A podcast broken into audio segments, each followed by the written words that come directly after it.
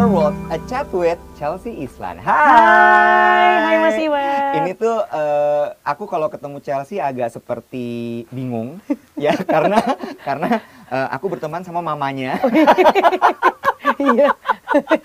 Jadi antara dia panggilnya Om atau Mas atau Mas, apa iya. sebenarnya Mas aja lah ya. Iya.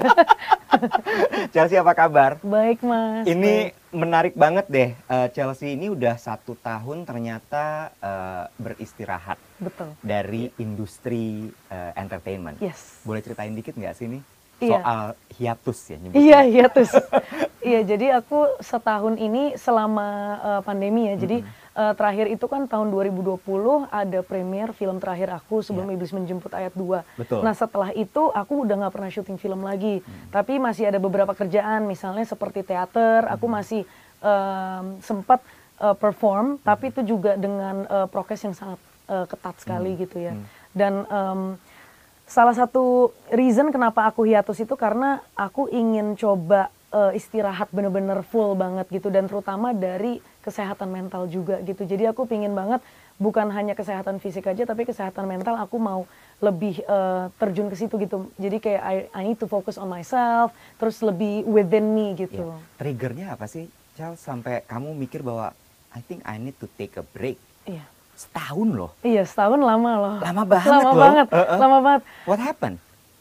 Uh, aku tuh sempat merasa overwhelmed banget ya, Hmm. kayak burn out gitu ya. Dan uh, bahkan di saat aku syuting itu aku udah nggak bisa bedain uh, mana Chelsea mana karakter gitu. Jadi aku sempat yang terlalu masuk ke sebuah karakter Hmm. sampai lupa sama diri sendiri. Itu di film yang mana waktu itu? Di film yang Sim yang terakhir itu, yang Oke, sebelum Iblis oke. menjemput. Karena di situ kan hardcore banget, Iya. terus ekstrim dan karakternya juga uh, psychological banget Iya. kan, karena psychological thriller gitu. Iya. Jadi aku merasa secara psikologis udah nggak seimbang, nggak stabil gitu. Jadi sangat uh, berat gitu untuk aku kalau aku harus ngambil another character lagi. Jadi belum selesai problemnya, tapi udah ditutupin lagi dan Hmm. Masuk. itu masuk ke karakter lain itu secara aku avoiding the problem gitu. Jadi Hmm. menurut aku aku nggak bisa nih kalau avoid the problem, I have to solve the Iya, problem. iya. Dan menurut aku itu something yang aku nggak bisa uh, limit waktunya gitu. Iya. It doesn't take a week or a month, tapi ternyata a year for me to actually come back again to this industry gitu. Itu waktu itu eh, apa manifestonya atau mungkin yang terasa Iya. dari kamu dengan overwhelm itu apa yang yang yang muncul di kamu? Aku itu merasa eh, waktu itu anxiety banget ya. Hmm. Jadi em, mungkin nggak sampai depression, tapi I feel lost gitu. I Hmm. feel um, I don't know who I am gitu at that moment. Really? Iya, iya. I was I was having that problem. Hmm. Dan maksudnya aku aku nggak ke psikolog atau ke mana-mana gitu, tapi eh, ngobrol sama keluarga, terus misalnya sama mamaku gitu. Dan tapi di situ aku ngerasa kayaknya ada something yang harus aku eh, bener-bener fokusin nih. Maksudnya aku nggak bisa cuman eh, kembali lagi ke industri terus as if I don't have any problem with myself gitu. Karena kan kalau kita eh, di em, crowd gitu in an open crowd gitu misalnya kan karena kan industri entertainment itu kan ekstrovert banget ya. Ternyata aku sebenarnya tuh introvert gitu tapi aku memaksa diri aku untuk ekstrovert dan itu kan kadang ketika kita memaksakan diri jadinya burnout yang tadi aku bilang itu Betul. dan overwhelmed banget. Di situ akhirnya aku merasa eh, terakhir itu aku yang benar-benar ketemu yang crowd yang sampai ratusan orang itu di eh, promo-promo film. Misalnya ke Makassar ke Iya. Medan ke Surabaya di mall gitu iya, kan ya, road, Atrium Mall, roadshow di roadshow. Atrium Mall. Di situ Uh-uh. aku wah itu rasanya udah mau skip gitu mau blank gitu. Dan di saat itu aku langsung merasa wah ada something wrong nih sama aku gitu. Itu em, gini ya, burnout itu menurut aku adalah satu problem yang banyak sekali dialamin sama eh, orang-orang di di ibu kota atau mungkin juga di Indonesia. betul karena uh, you know this hustle culture Iya. itu kan memaksa kita kita ngelihat gitu di sosial media eh si ini udah begini si ini udah begitu nah kita jadi uh, compare ourselves to Yes. others kita kayak Masa lari bisa sih? maraton Iya, gitu jadi iya. kayak nggak ada own pace gitu Iya. nah di situ akhirnya aku merasa I need to take a break Iya. terus aku merasa oh I think this is the perfect moment jadi waktu yang tepat adalah saat uh, pandemi itu Iya. gitu dan em, ada kan satu saat di mana kita nggak boleh keluar rumah Betul. kita harus di rumah aja Iya. sempat uh, semi lockdown juga Iya. di Indonesia gitu dan akhirnya aku bilang oke I think inilah saatnya aku emang udah di rumah aja dulu Oke. terus fokus ke diri sendiri Iya. Uh, lebih accepting, lebih Yeah. embracing gitu. Yeah. Karena waktu itu sempat aku merasa aku tidak bisa accept myself gitu. Yeah, yeah, yeah. Merasa uh, kok kayaknya kayak dikejar-kejar terus ya kayak ya itu Yeah, kayak yeah, yeah. kayak Itu lari terus gitu. Serem sih, aku bisa ngerasain gimana capeknya dan gimana kayak jadi jadi nggak tenang gitu ya. Iya. Apa yang kamu lakuin selama hiatus itu? I mean sampai kamu akhirnya kembali lagi eh, apa whole full gitu ya? Iya, iya, ya udah udah oke this is me. Udah I'm back. recharge, Ya recharge, recharge gitu. iya. Apa aja yang kamu lakuin? Aku eh, jujur aku coba meditasi, terus abis itu aku coba eh, nulis-nulis skenario karena sebenarnya aku pingin banget direct Hmm. sebuah film gitu. Jadi aku mencoba menulis-nulis aja. Jadi mungkin aku eh, merasa jadi diri aku yang sesungguhnya gitu. Mungkin yang Ya. tadinya selama ini eh, back to back film itu kan jadi karakter yang berbeda-beda terus. Ya. Jadi bahkan udah selesai satu karakter langsung ditimpa karakter baru, langsung Ya. lagi, langsung lagi, Ya. sampai nggak ada tahap di mana, aduh aku mau break aja, mau nafas dulu gitu. Jadi Oke. akhirnya di sini, oh ini Chelsea, jadi kayak mengenal diri Ya. sendiri lagi, Ya. terus em, aku merasa lebih tenang juga karena ternyata em, ada beberapa passion aku yang aku mau kerjakan waktu itu tidak sempat karena karena back to back terus. Oke, ngomongin soal passion dan dan dan kamu gitu ya. Eh, correct me if I'm wrong, tapi aku ngelihat dari dari dari orang luar lah Iya. gitu ya. Eh, menurut aku kamu adalah salah satu eh, aktris, eh, aktor gitu ya, perempuan Indonesia muda yang punya purpose dalam hidup. Kamu punya satu hashtag yang aku sampai gini, oh anak ini seniman nih sebenarnya. Seniman muda berkarya. iya. Iya, iya, iya. Dan itu cukup cukup heavy kamu kamu gemborkan ya, seniman muda berkarya. Terus habis itu kamu punya eh, organisasi ya, Youth Iya, of Indonesia. iya. Terus aku gini, oh oke, ini ini nggak main-main nih, karena you know di dunia entertainment ini kan ada yang emang gue mau terkenal, Iya. gue mau jadi superstar titik, Iya, iya, iya, iya. but I don't see that on you. Eh, emang kamu tuh sebenarnya mau jadi seniman.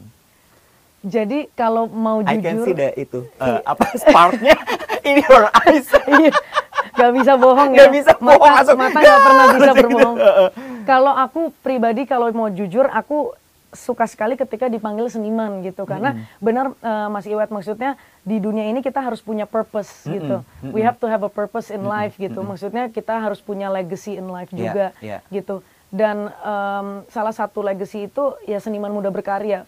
Sebenarnya kenapa aku bikin hashtag itu dan dibikin sebagai movement ya buat anak-anak muda itu karena dulu itu aku inget banget em, aku ketemu sama beberapa teman sekolah gitu. Terus abis itu mereka bilang wah udah jadi artis nih, udah jadi eh, selebriti Selebriti. terkenal, udah Uh-uh. udah lupa sama ya maksudnya beberapa orang selalu eh, mengkategorisasikan bahwa artis dan selebriti itu sombong gitu. Iya, Padahal iya, iya. enggak, itu adalah karir, itu Iya. profesi Iya. dan eh, itu bonus kalau terkenal gitu maksud aku. Iya. Tapi orang-orang selalu bilang, ah udah jadi artis udah susah nggak bisa diajak main. Padahal tidak pernah seperti itu. seperti itu. Akhirnya itu yang trigger aku bikin seniman muda berkarya. Karena aku bilang ke mereka, aku bilang enggak kok, aku cuma mau jadi seniman muda yang berkarya. Dari situ kata itu langsung akhirnya aku bikin hashtag.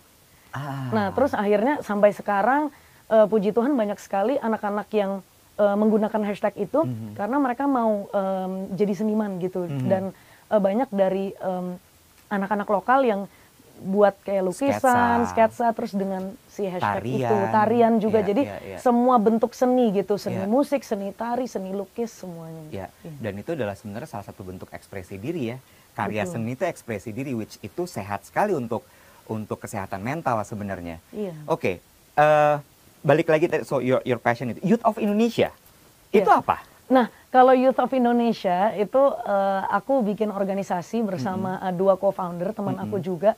Kita em, itu lagi ngobrol-ngobrol seru aja, asik gitu dan random banget di sebuah restoran gitu kita ngomong kok Hari Sumpah Pemuda nggak ada apa-apa ya, maksudnya nggak ada perayaan gitu, bukan seperti 17 Agustus yang pasti ada lomba balap karung Iya, atau iya. maksudnya meriah sekali Kok gitu. lewat aja nih kalau nah, 28 itu Oktober. kayak ya udah cuman em, orang tulis di sosmed tapi nggak ada nggak Iya. ada activationnya gitu Iya, nggak ada iya. offline event Iya. cuman online jadi akhirnya aku bilang kayaknya kita harus bikin deh gerakan yang eh, benar-benar anak muda banget gitu nah Iya. akhirnya nah eh, tercetus apa pencetusnya itu benar-benar dari teman-teman aku ini mereka bilang ya udah bikin aja gerakan eh, buat anak-anak muda terus Hmm.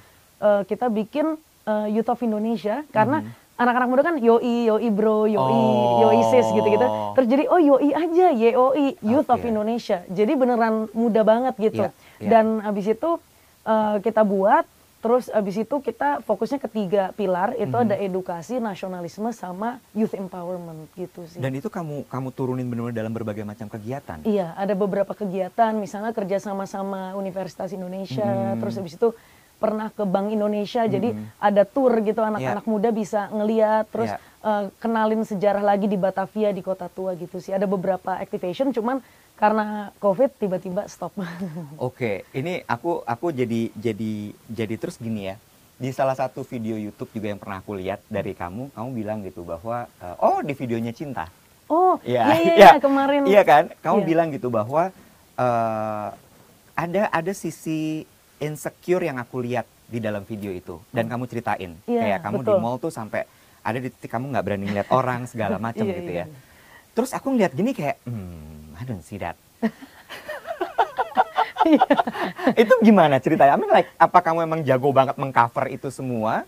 Atau emang aslinya itu jadi jadi kayak kamu eh, avoiding the problem. Iya. Yes, itu benar banget Mas Iwat. Jadi eh, aku sempat cerita di podcast waktu Mm-mm, itu. mm-mm. Em, dan di situ kan sebenarnya satu-satunya podcast yang aku datengin. Mm-mm, Dan di situ akhirnya aku ya udah aku cerita aja semuanya mm-mm. tentang insecurity, tentang anxiety. Nah, waktu itu aku sempat paranoid banget, nggak mau keluar rumah karena jadi aku keluar cuman ke lokasi syuting habis itu Ya, pulang lagi nggak ya, mau hangout, nggak mau ya. apa. Sempat yang aduh nggak nanti aku di foto, nanti aku di video atau apa gitu. Karena beberapa kali misalnya jalan di mall dicolek orang, mau foto, mau apa gitu. Tapi jadi nggak ada privacy aja sih. Udah nggak ada banget ya. kesiksa banget kamu. Lumayan karena dulu itu eh, sebelum aku masuk ke industri ini, aku tuh bisa loh jalan kaki tuh bisa sering jalan Ah, kaki, misalnya keliling that. SCBD Iya, atau iya, iya. jogging atau naik sepeda di Car Free Day Iya. dengan bebas Iya. gitu, yang tanpa orang melihat atau ya bukan mengganggu sih, tapi Iya, ya tidak invading our Iya, privacy gitu. iya, Nah iya. tapi sejak mm, aku main film yang Hmm. kedua atau ketiga, aku baru notice itu juga kayak agak shock culture shock gitu. Jadi eh, kebiasaannya harus dirubah. Terus wah harus jaim dong, wah harus gini dong. Jadi ada ada perubahan sikap gitu. Yang tadinya aku mungkin pakai celana pendek, pakai sendal jepit ke mall gitu. Sekarang nggak bisa gitu. Karena orang foto lah jepret nanti masuk ke mana-mana gitu. Jadi aduh aku harus berubah. Tapi ya nggak berubah secara personality, Iya, tapi iya. menjaga sikap lebih Iya, ke situ. Jadi secara behavior harus lebih sopan gitu. Iya. Nah dari situ akhirnya aduh jadi capek males keluar mendingan di rumah aja gitu karena too much gitu Um, the energy juga Iya. karena kan berasa ya energi yang kita harus tahan, tahan segala harus macam terlalu gitu. um, jadi kaku aja sih gitu Iya, sih. Iya, iya, iya. Dan itu juga bagian dari si eh, rangkaian yang membuat kamu memutuskan untuk oke, I need a break. Iya. Iya. Yes, yes. Itu salah satunya juga. Iya. Nah, sekarang eh, em, untuk bisa mengembalikan itu semua kan juga pasti harus ada tadi kamu bilang nulis nulis skenario, terus Iya. meditasi. Iya. Tapi juga kamu setuju nggak sih bahwa olahraga fisik, kegiatan fisik itu juga sangat menunjang sekali untuk kesehatan mental kita. What do you think about that? Iya, menurut aku memang em, kesehatan fisik tuh juga sangat berpengaruh ya Mm-mm. untuk kesehatan mental dan kejiwaan Mm-mm. gitu secara keseluruhan karena ketika kita olahraga kita eh, juga benar-benar eh, mengeluarkan semua energi apa em, negatif gitu. Iya. Jadi kayak semacam detox juga Betul. ya. Detox tapi eh, juga membuat badan kita juga jadi eh, lebih fit, lebih lebih sehat, lebih segar gitu. Apalagi kan di masa pandemi seperti ini kita harus bisa menjaga stamina kita Banget, gitu. banget. Nah, ketika kita olahraga, kita jaga stamina, Iya. kita juga jauh dari virus Iya. gitu. Dan itu adalah bagian dari self love nggak sih sebenarnya? Yes, menurut aku itu self love, self care juga gitu ya. Iya. Jadi dengan kita merawat diri kita, Mm-mm. ya kita memberikan kasih sayang kepada diri kita sendiri gitu ya. Ya, apa yang kamu lakukan kalau untuk olahraga fisik? Eh, biasanya aku sebenarnya dulu itu diving. Aku tuh suka banget Wow. berenang. Iya. Terus eh, aku nggak suka olahraga yang monoton yang lari di treadmill gitu nggak bisa, nggak bisa. Oke. Jadi harus yang emang ada view-nya. Misalnya diving kita eh, ngelihat ikan Iya. dan itu capek sekali diving. Maksudnya Iya, kalori banget. yang terbakar tuh banyak sekali gitu Iya. tanpa kita sadari. Belum tanknya juga berat. Terus dari eh, destinasi satu ke dua itu kan jauh. Kamu pegang license berarti? Iya.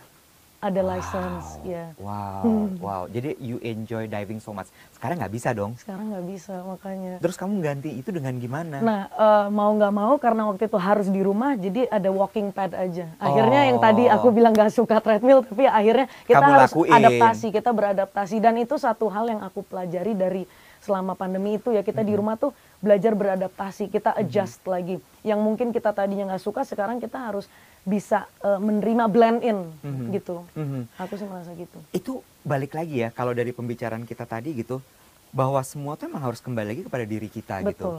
Diri kita ini yang yang sebenarnya harus dirawat banget, harus dikasih perhatian Iya. supaya semua outputnya dan yang dan yang kita kerjakan tuh semuanya beres gitu. Iya, dan everything comes from within. Hmm. Itu menurut aku ya. Jadi semua itu benar-benar dari dalam gitu, Mhm. dari pikiran, Mhm. dari hati kita Mhm. gitu. Jadi apa pun permasalahannya itu harus diselesaikan dari akarnya. Uh, oke, oke, that's really good. Dan nggak bisa di cover it up terus gitu. Mm-mm, Kita mm-mm. suatu hari kita harus keluar dari zona nyaman seperti yang aku rasakan itu ya. Aku mungkin merasa insecure terus um, anxiety aku cover it up dengan senyum-senyum ketawa gitu Iya, ya. Tapi iya, iya. lama-lama kan dari dalamnya capek juga gitu. Iya. Jadi di mana-mana kesehatan harus dari dalamnya yang kita rawat gitu, dari Oke. akarnya. Sebelum lanjut lagi soal self care gitu ya, ini satu hal yang menurut aku nggak mudah. Kita tahu bahwa kita punya problem gitu, burnout, Yes. burnout segala macam. Tapi nggak semua orang ternyata punya uh, kemampuan untuk mendengarkan diri. Yes, betul. Bener nggak? Iya, bener Ya, banget. Mungkin burnout itu kan efeknya cuma kayak capek, gampang Iya. ini, gampang snap, Iya, marah-marah. iya. Tapi Atau, dia nggak tahu kalau "Aduh, itu lagi burnout. capek nih," gitu. Iya, cuman aduh gue capek nih gitu. Tapi nggak tahu. Terus kok low energy terus. Iya, terus mungkin jadi moody Iya. gitu. Nah, kamu punya tips nggak sih gimana caranya untuk bisa mendengarkan diri sendiri? Nggak gampang loh itu Wah ternyata. itu sangat susah, susah, Iya kan? susah banget, susah Iya kan? banget. Jadi awal-awal juga aku selalu eh, menghindari itu gitu loh. Mm-mm. Jadi kita mikirnya ah ya udahlah cuman capek karena misalnya kerja A atau Mm-mm. kerja B nanti juga I will get better gitu Mm. misalnya dari istirahat. Mm-mm. Tapi ternyata enggak karena memang selama ini kita cuman di sini aja di surface-nya tapi kita enggak Turun ke dalam untuk turun ke dalam. Iya, kita nggak turun ke dalam, ke dalam, ke dalam. Akhirnya berapa layer itu kita harus benar-benar bongkar sampai ketemu Problemnya. the, the The roots. foundation, the roots gitu Iya. kan. Ternyata di bawah ini masalahnya, Mm. gitu dengan layer-layer banyak itu gitu. Mm-mm. Eh, aku waktu itu benar-benar ngerasa, oke ini saatnya ngomong sama diri sendiri, kita accept ourselves, embrace ourselves Mm-hmm. And gitu, how? dan mendengar mendengar kata-kata hati sendiri ya Iya, gitu. Iya. Eh, Waktu itu kamu ngelakuin apa? Karena ini aku selalu menarik nih kalau udah ngobrolin kayak gini. banyak problem hashtag banyak problem. Melakukan apa waktu itu kamu untuk sampai kamu bisa ngedengerin banget? Aku waktu itu eh, misalnya kayak dengerin beberapa musik-musik yang aku suka banget dari zaman SMP SMA. Contoh apa? Dulu itu aku suka banget lagu-lagu indie kayak misalnya Sweet Disposition, terus MGMT, terus suka ada MGMT? Two Door Cinema Club, ada Iya. Phoenix gitu Iya, yang iya. sekarang tuh udah nggak ada bandnya maksudnya mereka udah nggak pernah perform dan Iya. nggak ada Dia SMP aku udah siaran radio. udah udah masuk top 40 di zaman aku siaran. terus dia SMP ouch. Oke, terus terus terus Iya, tuh si- Two Door Cinema, Cinema Club, Iya, Phoenix eh, yang gitu ya. lagu-lagu kayak gitu yang sebenarnya Mm-mm. aku suka gitu. Em, aku coba dengerin lagi terus kok aku merasa inget sama apa ya sama wah Rasanya. yes itu itu sebenarnya itu satu hal yang sangat gampang kita coba aja dengerin lagu-lagu yang mungkin kita dulu suka. Iya. atau yang mengingatkan kita dengan rasa tertentu Iya. karena setiap lagu itu mengingatkan dengan sebuah rasa sebuah momen Betul. sebuah kejadian Betul. jadi dari situ wah I I found out the The problems. the problems gitu atau Ah. I actually found out kayak oh ternyata eh, aku tuh begini loh gitu Iya. jadi dari situ jadi makin mengenali diri sendiri Iya, sebenarnya iya. sih harus mengenali diri sendiri baru kita bisa mendengarkan apa yang sebenarnya kita butuhkan Iya. gitu That's nice. Mendengarkan lagu untuk bisa menyembuhkan diri sendiri karena eh, kita juga tahu bahwa musik kan sebenarnya salah satu cara untuk healing. yes Ya kan? Ada juga penyembuhan. mungkin yang kemudian journaling mungkin. Iya, you ada do juga. journaling? Iya, iya, iya. Aku juga ada diary, aku Hmm. tulis, aku gambar-gambar. Mhm, mhm. Em, jadi menurut aku journaling tuh bener-bener eh, sehat banget ya, maksudnya Hmm. untuk eh, pikiran juga. Jadi ketika kita nggak bisa ngomong in person, ya kita tulis aja gitu. Kita eh, ekspresikan semua pikiran, Hmm. Iya. apa our thoughts, terus Iya. abis itu eh, menurut aku justru dari kita tulis itu kita juga nggak ada merasa salah kan kalau misalnya ngomong sama orang takutnya eh, bisa menyinggung perasaan orang itu Ya. atau gimana tapi ketika Ya. di buku kan ya sudah it Ya. stays there gitu. Sekarang kita balik ke soal self care. Sebagai orang, eh, sebagai aktor, aktris di industri entertainment nih ya. Ini bukan cuma sebagai senimannya, tapi sebagai aktrisnya nih. Iya. Kamu kan hampir setiap hari tuh di di make up, Yes, betul. ya kan? Make up betul. tuh mulai dari ya pagi wajah, malam. rambut. Iya, iya, iya. How do you, eh, gimana kamu melakukan self care untuk hidup kamu yang kayaknya berat banget tuh make up seharian, rambut diapa-apain gitu kan? Iya. Gimana caranya? Eh, aku inget banget kalau syuting film itu udah pasti dari jam 6 pagi sampai besoknya. Kadang Iya. kan syuting tuh lebih dari 12 jam Betul. ya. Kadang ada yang dua hari, ada yang 24 jam. Mhm. Bayangin aja make upnya itu lebih dari 12 jam itu we have to Itu nggak boleh dihapus ya? Nggak boleh karena, Karena ada continuity. yes baru mau bilang ada continuity Iya, beberapa adegan yang misalnya ada darahnya di sini Iya, nggak boleh iya, dihapus iya, karena iya. itu misalnya darah dari adegan sebelumnya Iya, yang kita iya, harus iya. keep terus Iya, iya. Iya, jadi justru eh, syuting film itu melatih kesabaran gitu. Mhm. Gimana caranya kita harus menjaga continuity Iya, itu, iya. makeup nggak boleh Iya, dihapus, baju iya, nggak boleh ganti, dan juga secara mental ya kita harus stay in character. Gitu capek. Berjam-jam nunggu tapi harus tetap jadi karakter itu, terus menjaga rasa dari adegan sebelumnya ya. supaya karena nanti nyambung semuanya. nyambung ke selanjutnya. jadi banyak ya, banget itu yang harus banget ya. dipertahankan gitu. Ngomongin soal acting dulu ya, eh, eh, sebelum nanti aku pengen nanya juga Iya. kalau rambut diapain kalau di syuting. Oh, Oke, Eh, teater tuh juga sebenarnya lebih berat berat karena live. live. Nggak ada yang bisa diedit, nggak ada yang bisa di-cut, semua rolling. Iya.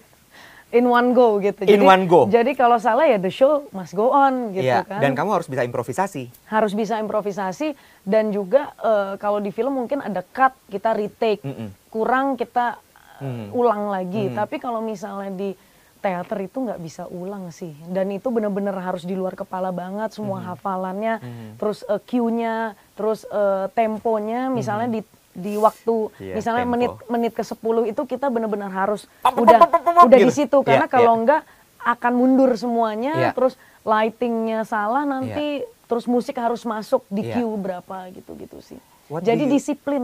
Oh, Iya. jadi teater tuh mendisiplinkan kamu. Yes, aku ngerasa disiplin dan juga harus tepat waktu gitu. Jadi Hmm. eh, di situ juga kita, aku ngerasa kalau di teater tuh eh, menghargai satu sama lain. Jadi kita Hmm. lebih menghormati teman-teman di panggung gitu. Hmm. Jadi bukan hanya sesama eh, aktor atau aktris, sesama seniman, tapi sesama semuanya, Hmm. Iya. kru dan Karena itu semua kerja kru kerja dan tim. iya benar. Jadi kerja tim, kerja kolaborasi. Iya. Eh, yang menurut aku, jadi kita nggak ada beda-beda gitu. Jadi Setuju. kita semua sama. Nggak ada yang satu menonjol, satu di Nah, bawah, nggak gitu. ada, Karena semua ada. perannya sama. Perannya sama. Kalau misalnya kamu mau maju sendirian, lighting nggak mau kasih, Nah, gimana coba? iya. Die. Die, iya. Nggak lanjut. Nggak kelihatan lanjut. ekspresinya Iya. segala macam. Iya. Oke. Eh, mana yang kamu lebih suka? Film atau teater? Kalau adrenalin kayaknya teater ya. Iya, teater. teater. Itu rasanya jantungnya mau copot gitu. Pas Iya. kita udah bener-bener eh, detik-detik harus naik panggung Iya, gitu kan. iya, Karena kan iya. bener-bener, wah ini live, terus ada orang yang nonton, Iya, terus iya. nggak boleh salah, Iya, iya. terus harus bisa jaga eh, staminanya. Iya. Karena itu biasanya suka ada tiga hari show berturut-turut Nah gitu kan. itu, terus jaga bener-bener eh, yang power kita kasih di day one itu harus dikasih ke hari-hari berikutnya. berikutnya, day two dan day three harus punya power yang sama, nggak boleh makin drop kalau bisa makin makin powerful. Gila. Oke, Iya. itu semua pakai make up tadi kan ya, make Iya. up kamu mesti jaga apa segala macam. Rambut juga pasti diapa-apain dong. Rambut justru yang paling diapa-apain. Karena rambutnya mungkin di hairspray, Iya. terus eh, touch up-nya itu di curly lagi, Hmm. sehari bisa curly lima kali, dicatok lagi, hmm. atau pakai hair clip, Hmm, hmm. terus eh, mungkin rambutnya disasak, ada juga yang pakai catokan yang eh, keriting yang Iya, gerigik iya, itu, iya, jadi iya. bener-bener wah itu rusak rambut Teater, aku. teater tuh paling paling parah sebenarnya untuk hairdo ya. Karena eh, hairspray-nya pasti eh, Karena kalau teater full. kan selalu eh, eh, harus apa namanya lebay gitu. Yes, kayak Overdo. harus ada ikonik gitu Iya, ya, harus iya, ada iya. harus ada ciri khas Iya. setiap karakter menonjol gitu. Iya. Jadi dari rambut juga berbeda Iya, gitu, dari makeup shading juga gitu. Dan aku ngerasa rambutku akan sangat cepat rusak gitu ketika waktu itu yang aku day to day shooting gitu. Karena kan setiap hari pasti rambut tuh ada aja gitu, antara dilurusin, dikeritingin, terus bahkan eh, setelah cuci rambut kan pasti pakai hair dryer dan eh, itu yang membuat rambut aku karena sering di styling jadi rontok, jadi pecah-pecah, nutrisinya kurang. Sempet juga aku sampai tipis banget rambutnya karena rontok semua. Bener-bener ah udah bercabang, udah Iya, iya. bener-bener perawatan rambutnya tuh sangat-sangat eh, terabaikan Iya. gitu. Nah itu kan bagian dari self care lagi tadi. Iya. Apa yang kamu lakuin? Jadi ritual aku sih sebenarnya kalau di rumah aku lebih eh, suka ketika cuci rambut itu dibiarin eh, kering dengan sendirinya. Oke. Jadi udah nggak pakai alat-alat lagi, nggak pakai styling lagi. Iya. Dan untuk saat ini aku selalu pakai eh, Head and Shoulders Cool Menthol gitu. Karena menurut aku membuat eh, rambutku segar, terus aku merasa nyaman, cooling banget. Terus em, aku sukanya karena ketika aku pakai Head and Shoulders tuh aku bisa lihat banget perbedaannya dari rambut aku yang punya masalah dan eh, tiba-tiba akhirnya kayak dengan eh, perawatan yang benar-benar dari kulit kepala itu aku bisa lihat eh, semakin bersih Ya. terus abis itu tebal juga rambut Ya. aku terus wangi gitu nggak Ah. bau karena kan kalau ket- ketika kita syuting ya itu kan rambut pasti pasti bau karena satu outdoor Ya. terus abis itu kena polusi Ya. terus belum can lagi imagine. hairspray yang bau juga gitu Iya, kan iya, itu udah nyampur semua wah tuh. itu campur aduk berminyak juga Iya, terus iya. itu yang bisa menimbulkan ketombe sebenarnya Oke. dari dari berhari berhari-hari syuting 30 hari nonstop Kamu pasti biarin. biarin kayak gitu dan berjam-jam ya aku ini beneran gak bohong banget bisa 24 jam aku nggak cuci rambut tuh bisa di lokasi syuting tuh bisa banget dengan kondisi yang berminyak dan Ya, aduh. dan pasti berketombe juga gitu jadi berasa banget aduh gatel banget Iya, semuanya iya. dan bau gitu Ini ini juga menarik ya. Tadi kamu bilang eh, eh, head and shoulder cool mental cool menthol. Iya. Ngomongin soal self care, balik lagi ke self care.